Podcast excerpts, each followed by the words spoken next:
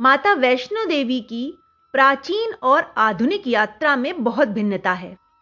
आज हम इसी विषय पर चर्चा करेंगे। प्राचीन काल में माता वैष्णव की यात्रा शारदीय नवरात्रों में आरंभ होकर तीन महीने तक चलती थी। इन्हीं तीन महीनों में कटरा तथा देवी से संबंधित तीर्थ स्थानों पर बड़ी शानदार रौनक हुआ करती थी। सियालकोट तक तो रेलगाड़ी जाती थी। पर आगे की यात्रा पैदल अथवा घोड़ों और खच्चरों पर हुआ करती थी। जब रेलगाड़ी जम्मू तक जाने लगी, तब जम्मू से यात्री पैदल अथवा घोड़े इत्यादि पर जाने लगे थे। सन 1922 में जब जम्मू श्रीनगर राजमार्ग बन गया तो यात्री मंथल नामक स्थान तक गाड़ियों में जाने लगे। जब तक दो मेल से कटरा तक सड़क का निर्माण नहीं हुआ था, तब तक मंथल यात्रियों के आने जाने का मुख्य केंद्र था। उसके बाद यात्री लोग गाड़ियों द्वारा सीधे कटरा पहुँचने लगे।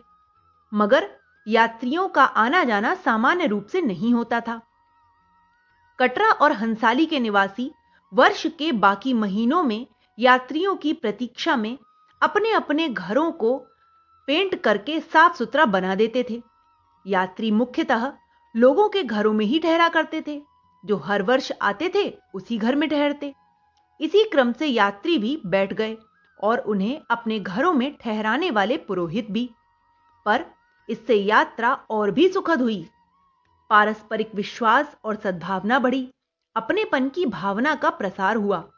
यात्रियों के आराम और अन्य आवश्यकताओं की पूर्ति के लिए उनके पुरोहित पूरा पूरा ध्यान रखने लगे।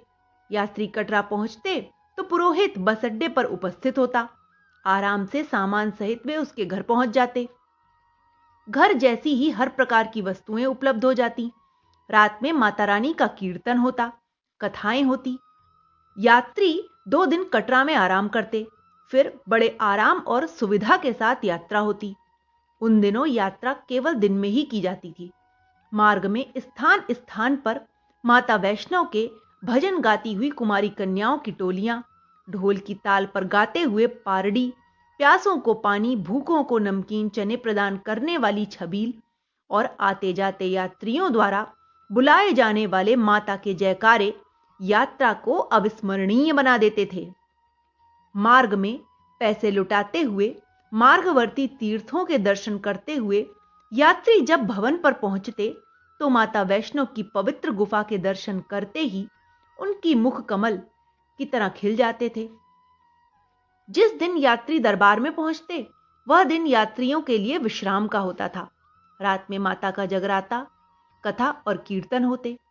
दूसरे दिन प्रातःकाल उठकर नित्य कर्मों से मुक्त होकर चरण गंगा के शीतल और चांदी के समान जल में स्नान करके स्वच्छ वस्त्र पहनकर माता के दर्शनों के लिए तैयारी की जाती।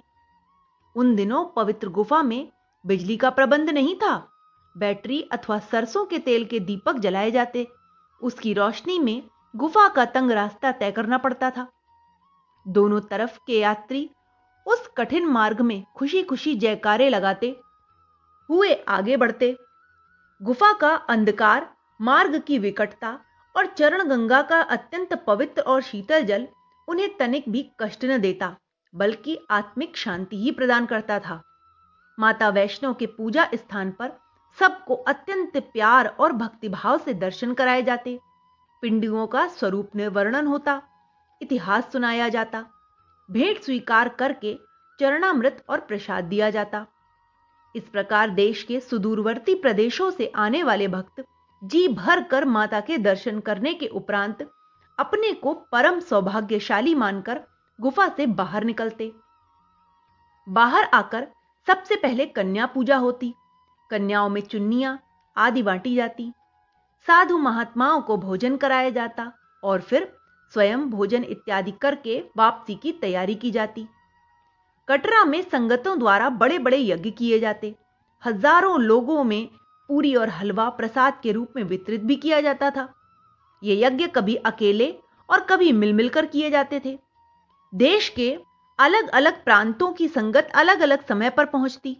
पंजाब की संगत आमतौर पर नवरात्रों में पहुँचती तो बंगाल और बंबई की संगत मघेरे चौदिशा, अर्थात मार्गशीर्ष चतुर्दशी के उपरांत पहुँचती थी। मुख्यतः जो व्यक्ति जिस चीज़ का व्यापारी होता, केवल उस वस्तु का ही दान करता था। कपड़े के व्यापारी कपड़े की बड़ी बड़ी गांठें कटरा में लाकर कन्याओं और गरीबों में बांटते थे। उनके व्यापारी स्वेटर, शॉल, मोजे, गुलबंद आदि का दान करते थे।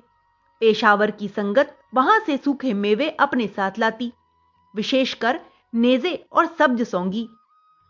कुमारी कन्याओं में इन मेवों का वितरण होता था। कई संतों ने कटरा से दरबार तक के कठिन मार्ग में छबीले स्थापित की थी। उन दिनों केवल सीढ़ियों वाला रास्ता था, एकदम सीधी चढ़ाई, हाथी मत्थे जैसी। दरबार के मार्ग पर आगे बढ़ते बढ़ते यात्री जब पसीने पसीने हो जाते एक एक कदम आगे बढ़ना असंभव प्रतीत होने लगता, प्यास से गला सूखने लगता, तभी कोई न कोई छबील आ जाती। ऐसे में जब चने और पानी मिलता तो सारी थकान दूर हो जाती थी। इस रूप में यात्रा का यह क्रम बरसों चलता रहा। फिर अकस्मात देश का विभाजन हो गया। आज़ादी के बाद देश दो टुकड़ों में बट गया। देश विभाजन का सबसे बड़ा प्रभाव पंजाब पर पड़ा। पंजाब से ही ज़्यादातर लोग माता वैष्णो देवी के दर्शनों के लिए आया करते थे। इस परिवर्तन के कारण वे अप्रत्याशित रूप से प्रभावित हुए। इस अंतराल में यात्रा की गति मंद भी हो गई। किंतु वर्तमान में अब हर एक प्रदेश के लोग यहाँ भारी संख्या में पहुँचने लगे हैं। यात्रा में भी गति आ गई। गत 20-22 वर्षों में माता के दर्शनों को आने वाले यात्रियों की संख्या कुछ हज़ार से बढ़कर कई लाख वार्षिक हो गई है। यात्रियों की अधिक संख्या के कारण अब दिन रात 24 घंटे यात्रा होने लगी है। विश्राम और आराम को कीर्तन, यज्ञ और होम को बहुत कम यात्री महत्व देते हैं। कुछ लोग एक ही दिन में यात्रा समाप्त करना चाहते हैं। कभी कभी भीड़ इतनी अधिक हो जाती है कि यात्रियों को माता वैष्णो देवी के दर्शनों के लिए कई कई दिन प्रतीक्षा भी करनी पड़ती है। लंबी यात्रा और लंबी प्रतीक्षा के उपरांत जब यात्री गुफा के अंदर, माता के दरबार में पहुँचता है तो उसे कुछ क्षणों में ही बाहर धकेल दिया जाता है। वास्तव में यात्रियों की लंबी कतारें देखकर ऐसा होना स्वाभाविक ही है। परंतु प्राचीन यात्रा में दिनों में प्राप्त होने वाले खुले दर्शन, सहानुभूति, स्नेह और उदारता से परिपूर्ण सौम्य व्यवहार अब भूतकाल की स्मृति मात्र ही बनकर रह गया है। जनता की आर्थिक स्थिति में सुधार, यातायात के साधनों का विकास, कटरा से दरबार तक के मार्ग तथा नए गुफा द्वार का निर्माण, आधुनिक सुविधाओं से युक्त धर्मशालाओं में आवास की सुविधा आदि भी यात्रा की प्रगति के कारण हो सकते हैं। किंतु सबसे बड़ा कारण माता वैष्णो देवी का अपने भक्तों के लिए माता की तरह हितकारी होना है। माता वैष्णव के हज़ारों भक्त इस बात के साक्षी हैं कि उन्होंने माता के दरबार में उपस्थित होकर श्रद्धा और विश्वास पूर्वक जो भी मांगा है, उन्हें मिला है। प्राचीन ऐतिहासिक और पौराणिक प्रसंग भी इसी तथ्य को प्रमाणित करते हैं। किम वदंती भी है कि माता ऐश्वर्य, पराक्रम, आरोग्य और ज्ञान प्रदान करने के साथ साथ अपने भक्तों के बाहरी और भीतरी शत्रु का नाश कर उन्हें विपत्तियों से बचाती हैं। इसी बात से प्रेरित और प्रभावित होकर वृद्ध, दुर्बल और अशक्त यात्री भी दुर्गम घाटियों और लंबे मार्ग की कठिन चढ़ाइयों को पार करके माँ के दरबार में पहुँच ही जाते हैं। इसलिए कहा गया है कि क्षेत्र और तीर्थ तो बड़े बड़े और भरे पड़े हैं, किंतु इस यात्रा के समान कोई दूसरी यात्रा नहीं। सारे देश में माता वैष्णव का दरबार ही एक ऐसा पावन तीर्थ है, जो दिन रात भक्तों के लिए खुला रहता है। दो घंटे प्रातः और सायंकाल माता की पूजा और आरती होती है।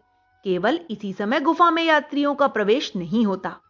तो मित्रों, यह थी प्राचीन और आधुनिक यात्रा